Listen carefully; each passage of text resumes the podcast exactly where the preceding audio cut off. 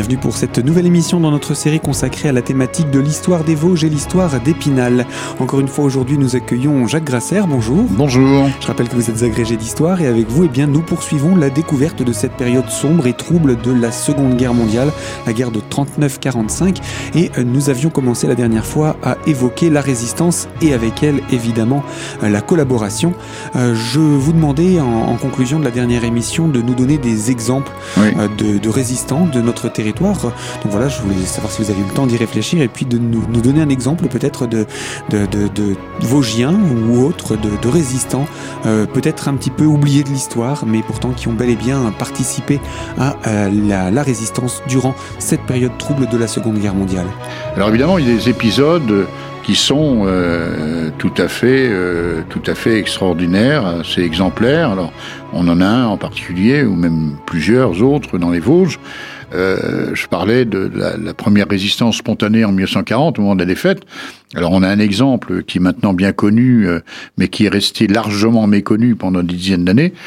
C'est celui d'un tirailleur euh, sénégalais, comme on disait, un garçon originaire de Guinée, Abdiba, qui, alors c'est une histoire extraordinaire, parce que ce garçon avait été accueilli, adopté par une famille de, de Français de métropole qui est dont le, le, mari avait été percepteur euh, en Guinée et euh, quand ils sont partis en retraite pour se retrouver euh, dans une ville au bord de la Loire, euh, euh ils ont adopté ce jeune Guinéen qui était toujours avec eux et euh, donc il est venu habiter euh, Launay, il a, il a travaillé euh, là, il était en région parisienne aussi. Et en 1939, euh, il s'est engagé dans l'armée française. Personne ne l'y obligeait. Hein. Il s'est engagé dans l'armée française, il a été versé dans un régiment de tirailleurs sénégalais. Hein. Le tirailleur sénégalais, c'est le terme générique des troupes noires de l'armée française. Et il s'est retrouvé sur l'île Maginot en 1940, et comme une grande partie de ces régiments, il est battu en retraite en mai-juin 40, enfin au début du mois de juin 40, et euh, son régiment a été encerclé et fait prisonnier euh, au sud, au sud de château, à la limite des Vosges et de la Haute-Marne. Euh, camp provisoire en plein champ, euh, il s'évade avec plusieurs de ses camarades et il arrive dans un village de l'ouest vosgien, euh, Tolincourt. Et là, c'est là que c'est extraordinaire. C'est deux histoires qui se, qui se, qui se rencontrent. Euh, le maire de Tolincourt, qui est un paysan vosgien, euh, va prendre sous son aile ce, ce tirailleur sénégalais. Enfin, il met un noir en 1940 dans ce village de l'ouest vosgien. Et pour lui donner une couverture légale, il va le prendre comme ouvrier agricole, lui donner évidemment des vêtements, le, le nourrir, le loger, etc. Et pendant ce temps-là, Abdiba va organiser une filière d'évasion pour ses petits copains euh, des régiments euh, prisonniers dans la région et une filière en direction de la Suisse euh, pour organiser ça. Enfin, il faut imaginer ce jeune Guinéen, de français, qui aurait pu lui-même profiter de ah son propre réseau pour s'enfuir. C'est incroyable. Et donc, il va rester là à Tolincourt jusqu'au moment où, au moment du service du travail obligatoire il va y avoir euh, l'organisation du maquis euh, de la délivrance dans cette région, donc avec plusieurs centaines de, jeunes qui viennent là, et dont il va être l'un des cadres de ce maquis, jusqu'au moment où le maquis va être dénoncé euh, par les Français, et où les Allemands vont l'encercler, vont faire prisonnier une grande partie de ces maquisards, y compris Abdiba, qui sera d'ailleurs blessé, d'ailleurs au moment de son arrestation. Il sera emmené euh, aux prisons de la Vierge, des casernes de la Vierge à Épinal, euh, interrogé, torturé et finalement fusillé euh, sur le, le, euh, champ de, de, de, tir de la Vierge, là où aujourd'hui il y a le monument des fusillés, qui d'ailleurs porte parmi d'autres le nom le nom d'Abdiba. Et il est enterré maintenant, si mes morts c'est exact, à Sigolsheim, au cimetière effectivement de, la résistance euh, et des troupes indigènes en Alsace. Donc voilà une histoire qui d'ailleurs aurait pu rester euh, totalement obscure jusqu'au moment où il y a euh, plus d'une vingtaine d'années, euh, la ville de Launay, donc où il habitait, a décidé, un 11 novembre, de baptiser une rue de son nom.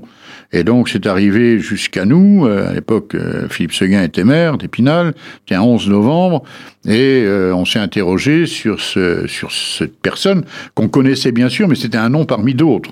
Hein. Et puis sur le euh, monument aux morts. Voilà. Et c'est là où on a fait ressurgir effectivement euh, toute cette affaire. L'un de ses camarades de maquis, donc de ce village survivant, a décidé de rechercher de la famille en Guinée. Il a trouvé des, cousins éloignés, et un jour, moi, ses cousins sont venus un été sur le lieu de, où il a été fusillé et on leur a remis euh, à titre posthume la médaille, euh, la médaille de la résistance. Depuis lors, euh, un journaliste parisien originaire de Tolincourt, dont la famille avait recueilli aussi des, documents d'Abdiba, a écrit un livre là-dessus. Donc maintenant, c'est une affaire très bien connue. Mais c'est bon, au-delà de ces péripéties, de ces épisodes, ce qui est extraordinaire, c'est le choix L'histoire que fait un jeune euh, originaire de Guinée, de euh, incorporer l'armée française volontaire, de résister, c'est-à-dire de prendre une décision personnelle de résister au nom de la France pour s'opposer à l'occupation et la défaite française. C'est quand même euh, assez, c'est emblématique, c'est absolument, c'est absolument incroyable. Mais j'ai une autre affaire aussi euh, là-dessus d'une jeune femme, cette fois on va faire la parité. Hein, Vous avez raison. Euh, originaire d'Épinal, qui euh, est née à la 40 semaines à Épinal et qui s'est retrouvée dans un, à 22 ans, s'est retrouvée dans un maquis en Bretagne, un maquis important puisqu'il s'agit de maquis de à moitié militaire qui faisait du renseignement au profit des Alliés sur la côte de la Manche et de l'Atlantique. Et euh, cette, euh, cette jeune femme, euh, mademoiselle Mechtou, dont la mère était une modeste couturière d'Épinal et le père était menuisier, qui est parti, sont partis ensuite dans la région parisienne, comment cette jeune femme se retrouve-t-elle dans un maquis en Bretagne qui fait du renseignement militaire? Et euh, cette jeune femme a été. Euh, alors moi j'ai connu ça parce qu'il y avait un, historien alsacien qui m'a interrogé un jour pour me demander si on connaissait à Épinal cette jeune femme. Euh, bon moi j'ai fait des recherches à état civil, j'ai retrouvé des choses, etc. Puis de fil en aiguille, on a retrouvé un peu l'histoire.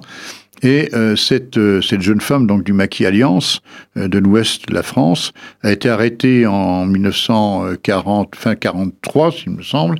elle a été arrêtée en Bretagne, déportée avec une quinzaine d'autres résistants de ce réseau euh, de l'Ouest, euh, déportés à, à euh, au nord de la forêt noire, et ils ont été fusillés dans les forêts de Forsheim en novembre, en novembre 44.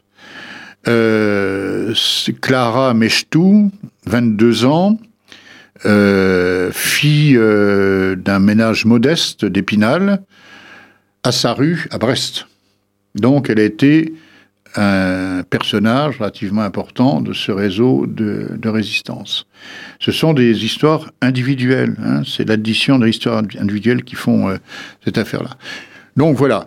Euh, sur les Vosges, euh, alors parmi, alors il y a les résistants d'un côté, enfin tous ces tous ces, groupes que j'ai énumérés, et puis il y a aussi tout un groupe qu'il ne faudrait surtout pas oublier, c'est tous ceux qui ont été déportés en 1944.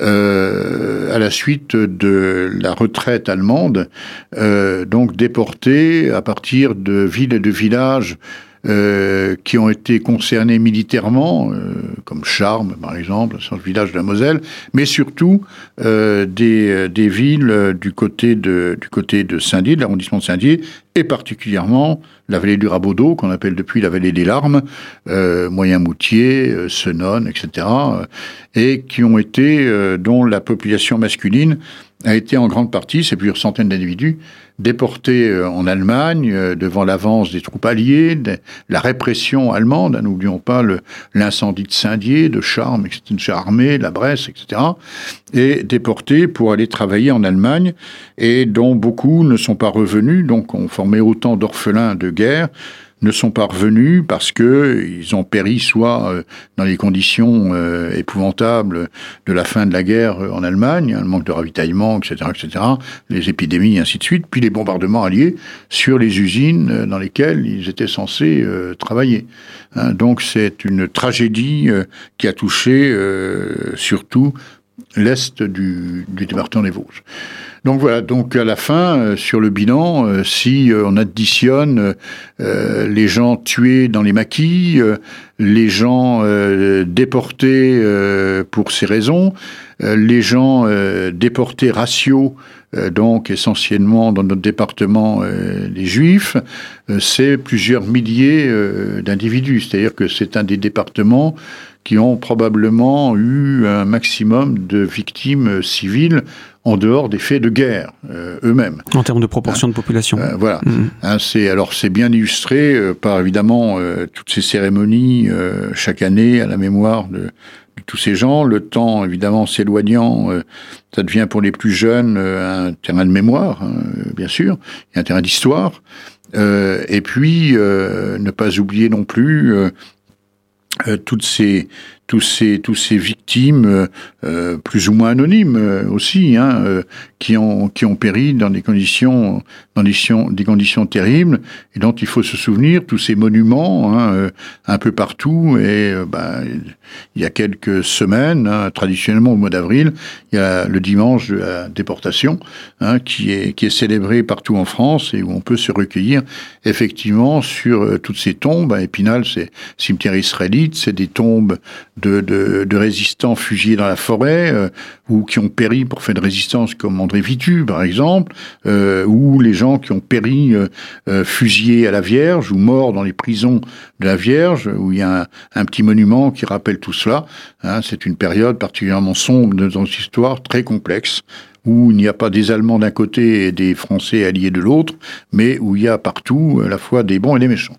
Et on ne peut pas classer forcément les populations dans l'un ou l'autre des camps. Non, je crois que l'historien essaye de comprendre, euh, si on le peut, euh, c'est très compliqué, euh, de décrire ce qui s'est passé, d'essayer de comprendre des causes, des conséquences de tout cela. Euh, voilà, et on peut que nous, nous sommes des témoins, nous constatons les choses, on n'a pas apporté des, des, jugements de valeur, euh, surtout sur des faits qui, dont les responsables sont aujourd'hui, euh, pour la plupart, décédés. donc, il n'y a pas à faire porter la responsabilité sur leurs descendants jusqu'à la xème génération. Hein, c'est pas ça du tout, mais de se dire que l'homme est capable du pire comme du meilleur. Hein, voilà. Eh bien, ce sera le mot de la fin. Euh, je vous remercie pour euh, votre euh, explication de ces événements sombres, complexes et des éclaircissements que vous avez pu nous apporter. On pourra ensuite parler de l'après-guerre puisque ces résistants ont eu aussi un rôle dans l'après-guerre. Je vous propose qu'on se retrouve très prochainement pour ça. Ça sera notre transition. Merci, à bientôt. À bientôt.